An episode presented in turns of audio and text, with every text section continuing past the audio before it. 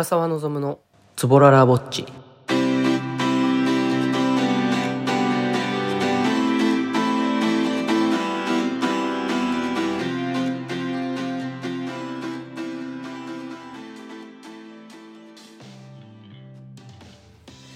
皆さんこんにちは。深沢望です。この番組はズボラ、ぼっち、陰キャ、無職の4拍子が揃ってしまった私が人生のいろいろな締め切りに遅れた周回遅れの日々の生活について一人喋りでお伝えしていく番組です。今回は初回ということで自己紹介となんでこの配信を始めたかっていうことについて話させていただければなというふうに思っています。えっと、もともと僕はですねあの看護師として3年間ほど都内の、まあ、そこそこ大きめの病院で働かせていただいてたんですけどあのコロナの時期になってあのだいぶコロナ対応で病院がバタバタしましてで僕の働いてたところももうあのコロナの専門病棟になるということで、まあ、普段やってた業務とまるっきりそのやることが変わってしまってだいぶストレスだったっていうのとやっぱりあのコロナの入院患者さんって多分あのもう皆さん覚えてないかもしれないんですけどやっぱ感染者数によってすごい変わってくるんですよね。なので夏にすごい感染者が増えたらめちゃめちゃ忙しい。でも秋になって感染者が落ち着いたらもうあの誰もいなくなっちゃうみたいな波が激しいあの状況でしてでかといってその患者さんがいなくなったからといって職員を遊ばせとくわけにはいかないので別のあの手が足りないあの病棟の方にまあお手伝いのような形で派遣されることが多かったんですよね。でそうするとやっぱりそこでもまた初めましてだったり違う環境で働くっていうことがありましてまあよくしてもらったので全然人間関係とかそういうのは不満ではなかったんですけど、まあ、ちょっと辛いなっていうことがあったので、まあ、あのタイミング見てやめましたね。でそこからは、まあ、思った以上に無職という状況が心地よくてですね、まあ、復職せずにあの就職活動もせずに今に至るっていう感じですね大体もう1年半ぐらいあの辞めてから経ってますねなかなか長い期間で人によってはもうそれこそ僕の友人にもいるんですけど働いてない時間が耐えられないみたいな人もいるみたいでやっぱりその仕事辞めて次の就職先決まる決まって働き始めるまでのタイムラグもなんか許容できなくてアルバイトすぐ始めちゃうみたいな人とかもいるので、まあ、そういう人たちからしたらもうすごいのんびりというかもう将来のこと考えてるのかレベルでまあダラダラとした生活を送っていますね。それと大学進学と同時に僕はあの上京してきたので、まあ、あの大学で友達はできたにはできたんですけど、まあ、片手で十分なほどなんなら余るぐらいのあの友達の数しかおらず、まあ、だいぶ少ないんですよね。で当たり前のようにその人たちは社会人で働いていて、まあ、自分の生活があるのでなかなか会う機会とかがなくてまああのちょっとカフェに行くとかはあるんですけど外に行ってすごい買い物だったり何かイベントを楽しむみたいなことはあまりしてないんですよね。まあ、本当は結構アウトドアとか好きなので、まあ、それこそこの時期だったらなんか登山だったり釣りだったりとか行ってみたいとは思うんですけど、まあ、なかなか一人で行くほどモチベーションも湧かず何て言うんですかね逆に時間がありすぎていつでもいいやってなっちゃってなかなかやろうっていう気になれないんですよね。むしろあの働いてた時はその日々の働いてる自由にできなかった時間を取り戻すかのように休みの日にどれだけ遊べるかみたいな感じで一人で釣りとかも全然釣れなかったんですけど行ったりはしてたんですけどまあなんかこの無職になってからはネットサーフィンしたりとかこういうラジオ番組を聞いたりとかしながら、まあ、だらだらと過ごす日が多くなったインドアの生活をずっと送ってますね。性格は自他ともに認めるズボラで面倒くさがり屋だと思います。えっと大学進学と同時に上京してきたんですけど多分今9年目とかになると思うんですけどずっと同じ部屋に住んでまして引っ越しとかも一回もしてないんですよね。あの、就職のタイミングで引っ越す機会とかあったんですけど、まあ、国試と重なってたっていうのが、まあ、言い訳になるかならないかはちょっとあれなんですけど、もうちょっと引っ越しがめんどくさすぎたっていうのと、まあ、ちょっとこの土地に愛着を持っちゃったっていうところで結局引っ越せなかったりとかあとあの8年間ずっと住んできた部屋でやっぱりシーリングライトとか家電が壊れることってあるんですよ。でもそのシーリングライトを直すのがめんどくさいからってことで電気がない生活を4年ぐらい続けていたりしますね。それにあのペットボトルって出すのめちゃめちゃめんどくさいじゃないですか。中きれいにしてラベル剥がして決まった曜日に出してっていうのが、まあ多分普通の人だったらできると思うんですけど、もう本当に自分的にはめんどくさくて、もうちょっとあの、ペットボトルはあのゴミ袋を5、6袋分ぐらい家に溜め込んじゃってますね。多分100本じゃ効かないぐらい数あると思うんで、まあちゃんと処理しなきゃなっていうふうには、まあ思うんですけど、まあ、このめんどくさがり屋な性格すぎて、日々ね、暇な時間を過ごしているというのに、一向に減らず、まあ、むしろ増えていかないことが偉いみたいになんなら思っちゃってる自分もいるっていうぐらい、ちょっと、あの、ズボラな生活してますね。これだけ言えば察してもらえると思うんですけど、もちろん自炊もしないですね。もう時間があるので料理ぐらいしろよって思われる方が多いと思うんですけど、まあしないです。自炊した方が安上がりになるし、お前無職なんだから、収入もないんだから外食なんて贅沢だろうっていう風な気持ちもあるんですけど、あの、上京したての頃に自炊をやっぱしてたんですよ。なんなら一人暮らし始めた時に自炊に挑戦しない人っていないと思うんですよね。ただやっぱりあの、家であの、母親が作ってくれた料理をずっと食べてる人生だったので、まあなんかそういう料理に対する常識みたいのがもう全然なくて、あの、炊いたご飯は、あの、冷凍保存できるとか、あの、肉は全部使わずに冷凍保存できるとかいうのは全然知らなくて、お肉を腐らせちゃったりだとか、あの、炊いたご飯をその日のうちに全部食べきれなかったら泣く泣くゴミにするみたいな捨ててしまうみたいなことがまあ多々あったんですよね。それにあの裸族なんですけど、まあ、もちろん料理の時はパンツとか履くんですけど、上半身裸の状態で豚バラを焼いたことがありまして、もう油跳ねがひどいひどい。もうとてつもなく嫌な思いをした、もう自業自得なんですけどね、嫌な思いをしたので、もう嫌だなってなったり、あと、まあ、これもあるあるだと思うんですけど、あの、魚を焼く時に換気扇を回し忘れて、すごい部屋が魚臭くなったりとか、で、シチューを、あの1人前作りたいのに56人前になっちゃう。もう鍋なみなみにシチューが出来上がっちゃうみたいなこともあってでなおかつ僕の家族って5人家族なんですけど大体家でそのシチューとかが出ると1日2日でなくなっちゃうんですよもう夜出たら晩ご飯でも全部食べちゃうとかあの余ったとしても次の日の朝で全部食べちゃうみたいなことがあるのであの何て言うんですかね、コンロの上に置いたまま常温で保存したんですよ。なので、もう本当にバカすぎるんですけど、あ、シチューとかカレーって常温保存でいいんだと思って、その5人前、6人前のシチューを5日間ぐらいかけて食べ続けたんですよ。で、まあ当たり前のように腐ってて、もう腹を壊しまして、あの、一人暮らし始めたてで、まあちょっと経って、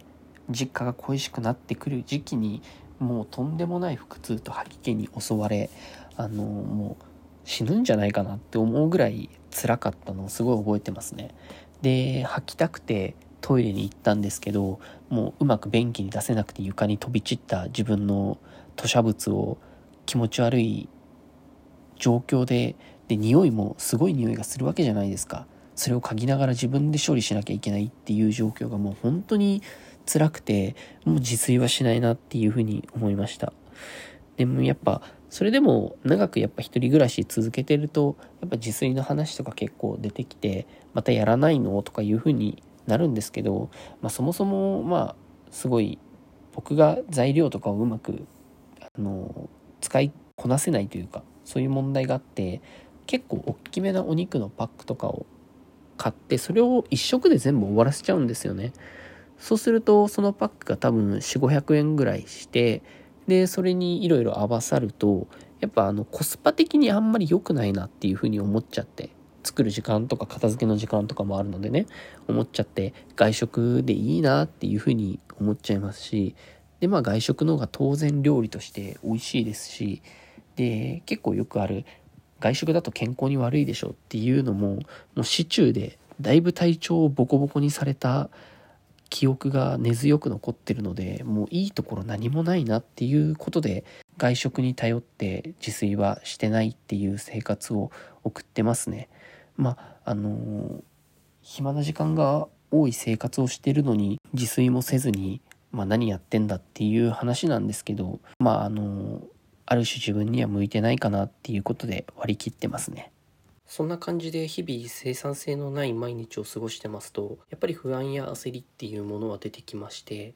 まあ、知り合いとかは1年ごとにキャリアを積んでったりしていくわけじゃないですか。なのにまあ収入もなければキャリアも積めないっていう、まあ、状況に立ってると、まあ、陸上競技場のトラックの外から走ってる人たちを眺めてるみたいな一人だけ補欠でそんな感覚にすごいとらわれまして。まあ、せっかくあの誕生日も近かったので、まあ、この1年何か新しいことを始めたいなということで、まあ、前々からしたいと思っていたこの、まあ、ポッドキャストっていうものを始めてみました。あともともとやりたいっていうのもそうなんですけどまあその何て言うんですかねあの日々の生活の記録を Vlog だったり、まあ、普通のブログだったりで、まあ、残す人たちっていうのは結構いると思うんですけどむしろ逆にあのこういうことをすることで、まあ、ネタ作りのために日々の生活が、まあ、少しは充実というか中身の濃いものにしていけたらいいなというまあ下心みたいなものがあってこの配信を始めることにしました。そしてですねこのラジオの名前をズボララボッチっていう名前にしたのは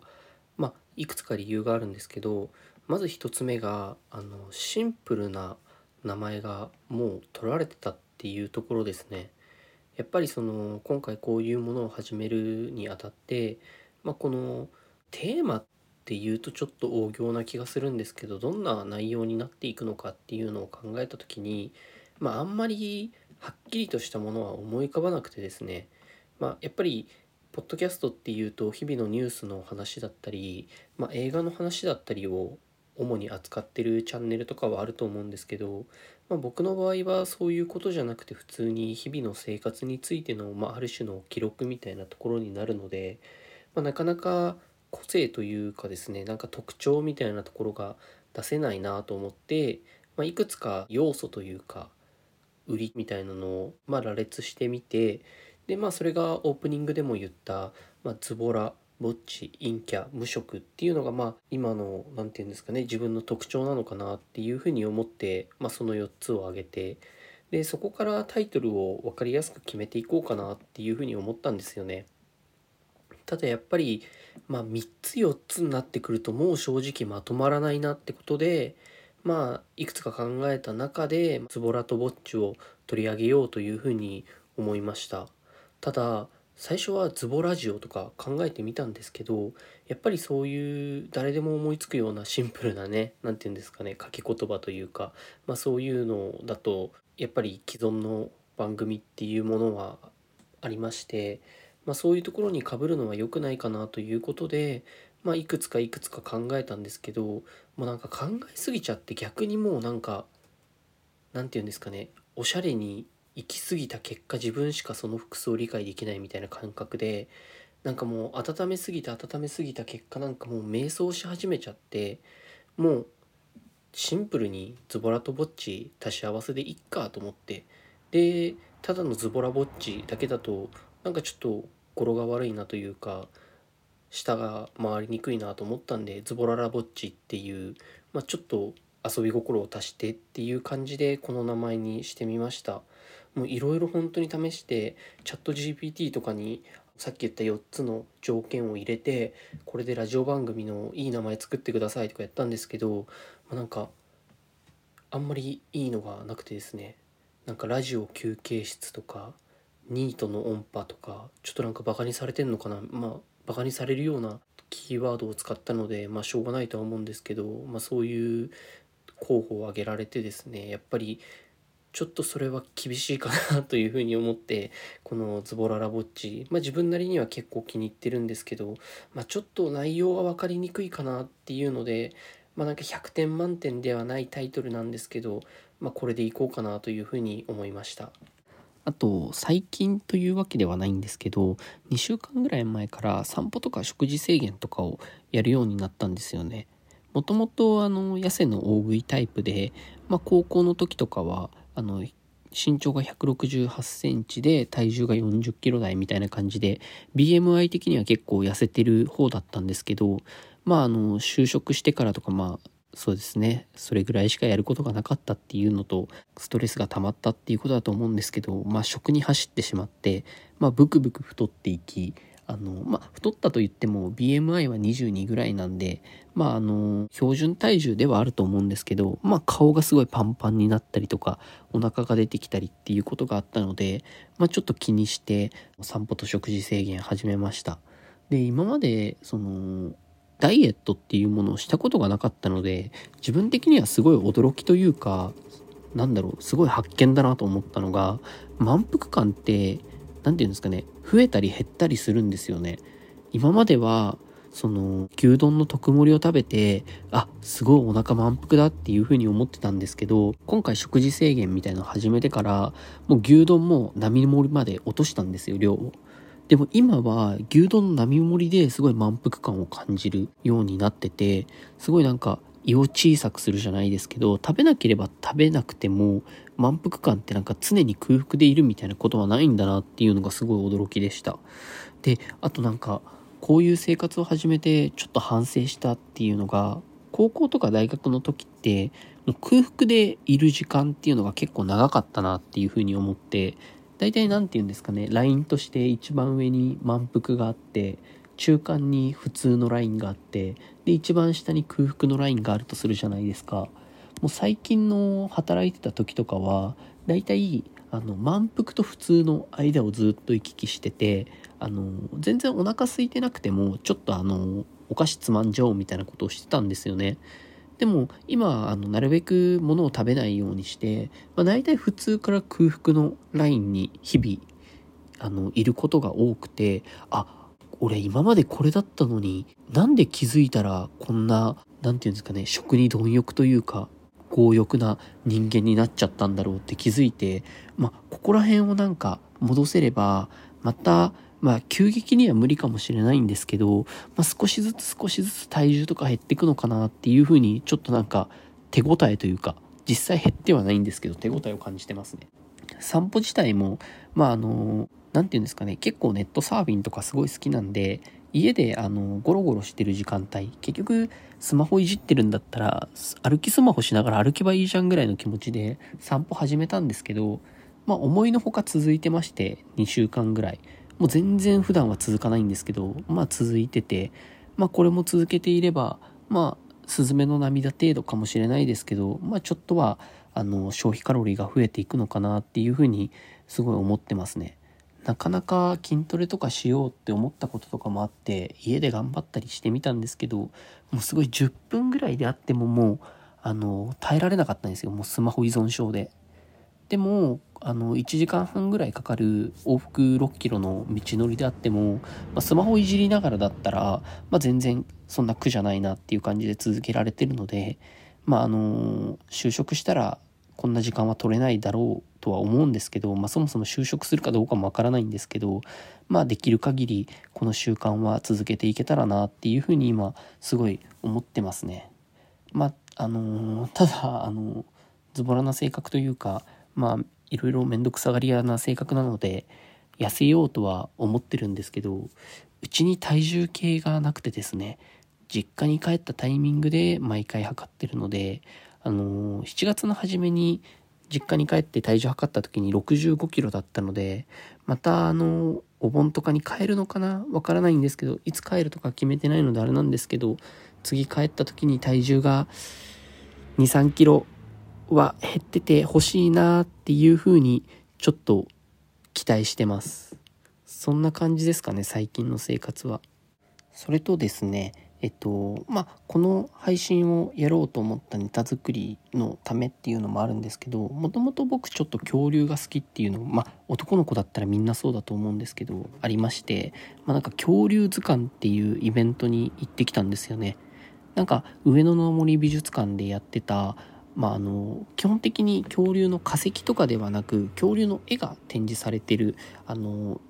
イベントみたいなものだったんですけどまあその恐竜の復元画っていうのをパレオアートっていうみたいでまあその学説によって恐竜の姿ってどんどん変わってくるじゃないですか。それこそあのティラノサウルスに最近だと毛が生えてたんじゃないかみたいな話とかも聞いたことあるんですけどそんな感じで昔の恐竜ってのイメージと今のイメージってすごい差があってまあ僕の代は大体多分ジュラシック・パークがもう元ネタというか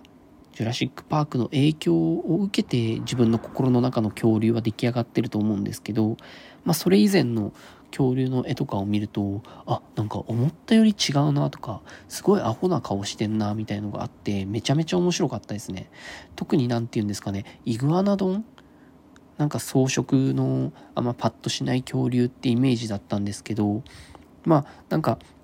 結構早い段階で見つかった恐竜みたいでしかも最初の頃はあの親指の爪爪っていうんですかトゲっていうんですかねの部分が頭にあったやつみたいなイメージがあったみたいでであと僕のイメージだと二足歩行というかあのしっかりした恐竜なんですけど、まあ、当時はそれすらもわからなくてイグアナみたいな感じでもう四つ足を地にべったりとつけた、まあ、なんか結構鈍重というかなんか体がすごいちょっとおデブちゃんな感じの復元画とかになっててあすごいなんか時代とともに変わっていくなっていうのがすごい面白かったですね。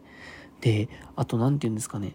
驚いたというかすごいなって思ったのがあのチャールズ・ナイトっていう方の作品がすごい面白くて「あの飛び跳ねる恐竜」っていう作品なんですけどまああの肉食の恐竜がすごいなんか飛びかかってるような絵なんですよ。であのそのチャールズ・ナイトさんがこの絵を描いた年代って当時は恐竜って何て言うんですかね変温動物だと思われてたみたいで普通の爬虫類ヘビとかワニとかと一緒で普段の動きは緩慢でなんか食事の時とかだけ本気出すみたいな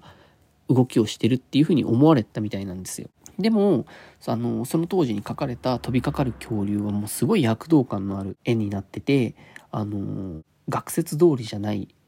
もう空想の世界の絵になってたわけですよ。でもそれが後にあの時が経ってからえ恐竜って実は高温動物だったんじゃない？みたいな説が出てきたらしくてもうあのジュラシック・パークで見るような結構、まあ、あれは誇張してるとは思うんですけど、まあ、躍動感のある動きをする動物だったっていうのが分かったみたいなんですよ。でなんかその何て言うんですかね骨とかを見て太古に思いを馳せたその芸術家の感性というかイメージが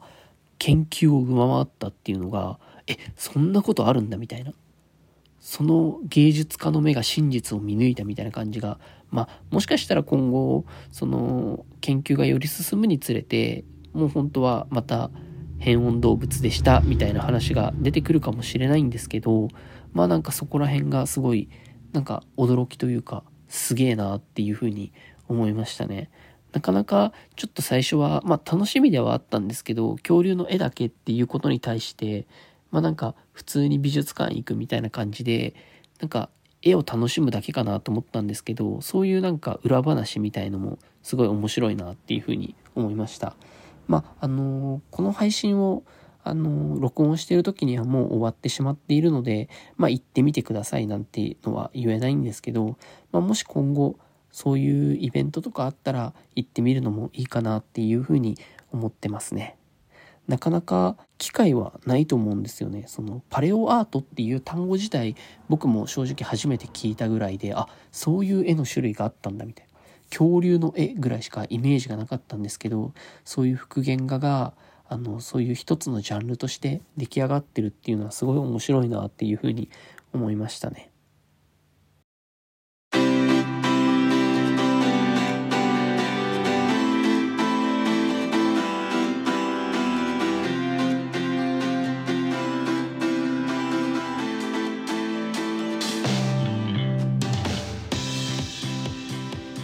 エンディングのお時間です。ここまで聞いてくださって本当にありがとうございます。噛んだり詰まったり、まあ、ところによっては早口だったり自覚のある、まあ、とても聞きづらい配信だったとは思うんですけどここまで耐えて聞いてもらえてるっていうことがとても嬉しいです。一人喋りに慣れてないっていうこともあるんですけど一人で話してるっていうことになんか変な緊張を覚えてしまっていてすごい多分いつもの2倍3倍噛んだり詰まったりっていうことがあると思うんですけどまあのなるべく慣れていきたいというかだんだん慣れていくだろうという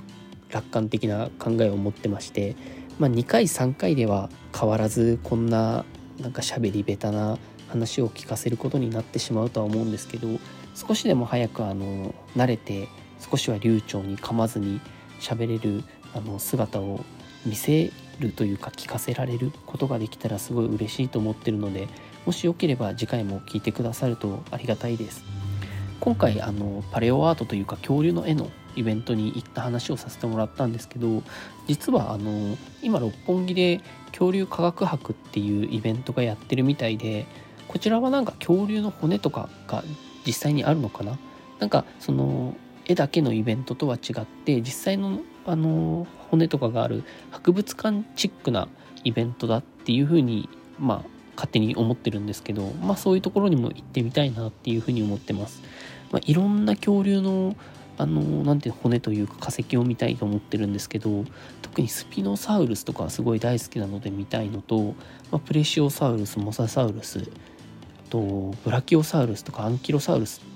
ステゴサウルスイグアナドンとかもですかねあとまあトリケラトプスとティラノサウルスとベロキラプトルはもうなんか三大恐竜ぐらいな感じですごい有名だと思うんでいてくれるかなっていうふうに勝手に期待してます。特にあのスピノサウルスに関しては子供の時に見たジュラシック・パーク3での影響というか迫力がとても強くてとても大好きなのでなかなかティラノサウルスとかに比べたらマイナーな恐竜だとは思うんですけど是非見たいなっていうふうに思ってます。もし見れたらもうかじりついて1時間は離れないぐらいの気持ちですね。今大人になっても何回か見直すぐらいジュラシック・パーク系は好きなのでまあすごい楽しみにしてます。内容とかはもう全然正直調べてないのでその今挙げた恐竜が全部見れるのかとかあの実は全部見れないのかとかいうのはわからないんですけどもしあの行ってきましたらその感想についてとかを2回目か3回目の配信で伝えられたらなというふうに思ってます。それではまたもし次回があればお会いしましょう。失礼します。